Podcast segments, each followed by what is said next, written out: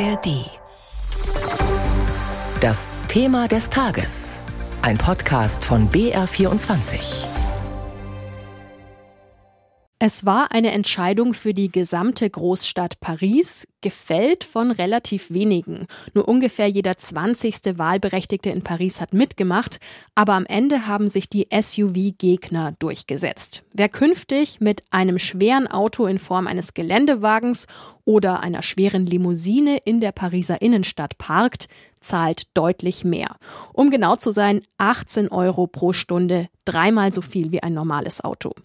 Und in Deutschland, da ist es kompliziert. Die Stadt Freiburg wurde bei einer nach Autogröße gestaffelten Anwohnerparkgebühr vom Bundesverwaltungsgericht ausgebremst. Hannovers grüner Oberbürgermeister Belit Onay aber blickt zufrieden nach Paris und will in der niedersächsischen Großstadt das Anwohnerparken trotz rechtlicher Hürden für besonders große Autos teurer machen. Was wir in Hannover gerade machen, ist, dass wir eine, ein Verkehrsplanungsbüro nochmal um Rechtsexpertise gebeten haben, was denn die Optionen sind. Also wie schafft man eine rechtssichere Lösung, die am Fahrzeugtyp sich vielleicht orientiert, an der Fläche, an der Länge. Das sind genau Fragestellungen, die wir jetzt nochmal klären müssen. Worum es da an der Stelle geht, ist natürlich die Belegung, die Beanspruchung öffentlichen Raums, das ist dann der ausschlaggebende Punkt. Und der nimmt ja immens zu. Also man muss ja heute schon feststellen, selbst in Räumen, in Bereichen, die ja fürs Auto vorgesehen sind, also in Parkhäusern beispielsweise, ist die Rückmeldung, wir passen mit dem Auto gar nicht mehr in die Parkbuchten, weil die Autos überdimensioniert sind. Und das geht so in der Form nicht ohne weiteres weiter. Anders als in Paris soll es hierzulande um die Anwohner gehen, die dann mehr zahlen. Aber auch fürs Besucherparken hat Hannovers Oberbürgermeister eine Idee. Wir haben zum einen das Thema Anwohnernparken, also gerade in den Wohnquartieren. Da wird es eben vor allem auch darum gehen, genau eine solche Lösung nochmal zu implementieren. Das andere ist die Frage der ähm, Parkgebühren in den für Gäste sozusagen vorgesehenen Gebieten, zum Beispiel in der Innenstadt. Da muss es aus meiner Sicht darum gehen, vor allem das Parken im öffentlichen Raum unattraktiver zu machen, sodass da eine klare Kanalisierung in die Parkhäuser hinzubekommen, sodass man den öffentlichen Raum dann auch für Sinnvolleres, für Wirtschaft, für äh, soziale Nutzung oder Sport, äh, also für die Menschen sozusagen zur Verfügung stellen kann. Kann das eine Idee für München sein? Darüber hat meine Kollegin Gabi Gerlach für das Thema des Tages mit Münchens zweitem Bürgermeister Dominik Krause von den Grünen gesprochen. Paris führt hohe Parkgebühren ein für extra schwere Autos. Was halten Sie von der Entscheidung? Also im Grundsatz kann ich diese Diskussion gut nachvollziehen und finde auch, dass es einen gewissen Charme hat. Wir haben einfach das Problem, dass die Fahrzeuge in den letzten Jahrzehnten immer größer äh, geworden sind und es immer noch werden, aber der Straßenraum nicht gleichzeitig mitwächst ähm, und damit immer knapper wird.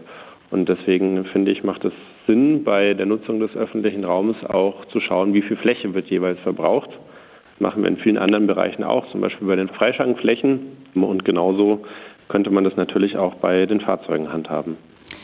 Die linke Bürgermeisterin von Paris Hidalgo hat das Ganze initiiert und die freut sich jetzt. Der französische Verkehrsminister dagegen hat von strafendem Ökoaktivismus gesprochen. Kommt man damit voran? Also ich würde diese Diskussion gar nicht so ideologisch aufladen, sondern würde einfach nochmal darauf hinweisen, dass, wie gesagt, der Platz begrenzt ist in der Stadt äh, und wir uns einfach Gedanken machen müssen, wie können wir ihn gerecht und fair verteilen. Das ist eben in allen Bereichen so. Wie gesagt, bei den Freischankflächen machen wir es auch so. Und warum sollte man deswegen bei den Fahrzeugen das Ganze anders handhaben? Ob man das jetzt an der Fahrzeugklasse der SUVs wirklich so festmachen sollte, ähm, die Frage kann man sich schon stellen. Aber im Grundsatz, dass man über die Größe wirklich spricht, ähm, ist ein Problem, das halt einfach real da ist und wo wir eine Lösung brauchen. Was wäre da jetzt Ihr Weg, Gewicht oder Fahrzeuggröße als äh, Maßstab? Also ich würde eher zur Größe tendieren als zum Gewicht, weil darum geht es ja am Ende. Also wie schwer das Auto ist, ist eigentlich wurscht. Ähm, es geht darum, wie viel Platz nimmt es ein. Und was halten Sie von Onnays Satz, Parken in der Stadt sollte generell unattraktiver werden? Also wir versuchen es in München vor allem damit, dass wir äh, mehr Angebote schaffen, dass wir den ÖPNV äh, verbessern, dass wir den Radverkehr verbessern und so die Menschen zum Umsteigen zu bringen, weil wir in München ja leider den unrühmlichen Titel äh, Staustadt Nummer 1 haben. Da wollen wir gerne wegkommen. Und wir hoffen, dass wir es erstmal mit, diesen, ja, mit diesem Angebotsmoment schaffen. Ähm, aber klar, wenn man irgendwann damit nicht mehr vorankommt, gibt es auch andere Maßnahmen, über die man nachdenken muss, so wie es Herr Unai genannt hat. Der Freistaat äh, hat abgewunken. Die Parkgebühr für Besucher ist auf maximal 1,30 Euro pro halbe Stunde gedeckelt, also kein Pariser Modell. Sie würden sich trotzdem an Hannover orientieren wollen, wenn man dort teures Anwohnerparken für große Autos tatsächlich hinbekommt. Wir könnten uns das auch gut vorstellen, aber wie Sie sagen, hängt es davon ab, ob der Freistaat uns überhaupt einen Spielraum dafür ähm, schafft. Und äh, da muss man sagen, dass das ein bisschen befremdlich ist, dass äh, er hier so stark in die Selbstbestimmung von den Kommunen eingreift, weil ich würde sagen, am Ende sind es die Münchnerinnen und Münchner selbst, die darüber entscheiden sollten. Ich finde es übrigens auch sehr charmant, dass in Paris tatsächlich einfach die Bewohnerinnen und Bewohner abstimmen konnten, wie sie es gerne handhaben wollen. Und das wäre was, was ich mir für hier auch durchaus vorstellen könnte. Also ein Bürgerentscheid. Beispielsweise, wie gesagt, aber erstmal brauchen wir eine Grundlage vom Freistaat, mhm. dass wir überhaupt den Spielraum dafür bekommen. Sie sind zweiter Bürgermeister und bei den Grünen der Oberbürgermeister, das ist Dieter Reiter von der SPD. Wie der sich heute zu Paris geäußert hat, da hören wir äh, gerade mal zusammen rein. Für mich geht es vielmehr darum, dass wir insgesamt weniger Autos in der Innenstadt sehen. Das ist unser Ziel. Innerhalb des Altstadtrings müssen diejenigen mittelfristig raus, die hier nicht reinfahren müssen. Äh, ideologische Debatten wie jetzt die SUV-Debatte in Paris führt doch am Schluss wieder bloß dazu, dass der Ton zwischen Verkehrsteilnehmern, der eh überschaubar gut ist, sich noch weiter verschlechtert und dass diejenigen, die sich leisten können, auch weiterhin in die Stadt fahren. Das, glaube ich, ist nicht das Ziel meiner Verkehrspolitik, sondern oberstes Ziel wäre, dass wir einen zuverlässigen öffentlichen Nahverkehr haben, vor allem eine bessere S-Bahn, damit die Leute einfach dauerhaft und gern umsteigen. Schriftlich hat sich der OB noch drastischer ausgedrückt als in diesem von der Stadt bereitgestellten O-Ton. Äh, Reiter hat da erklärt, eine Neiddebatte wie in Paris würde die Stimmung auf unseren Straßen weiter verschlechtern und meint die SUV-Parkgebühr damit. Was denken Sie, darf man SUV-Fahrer nicht verärgern?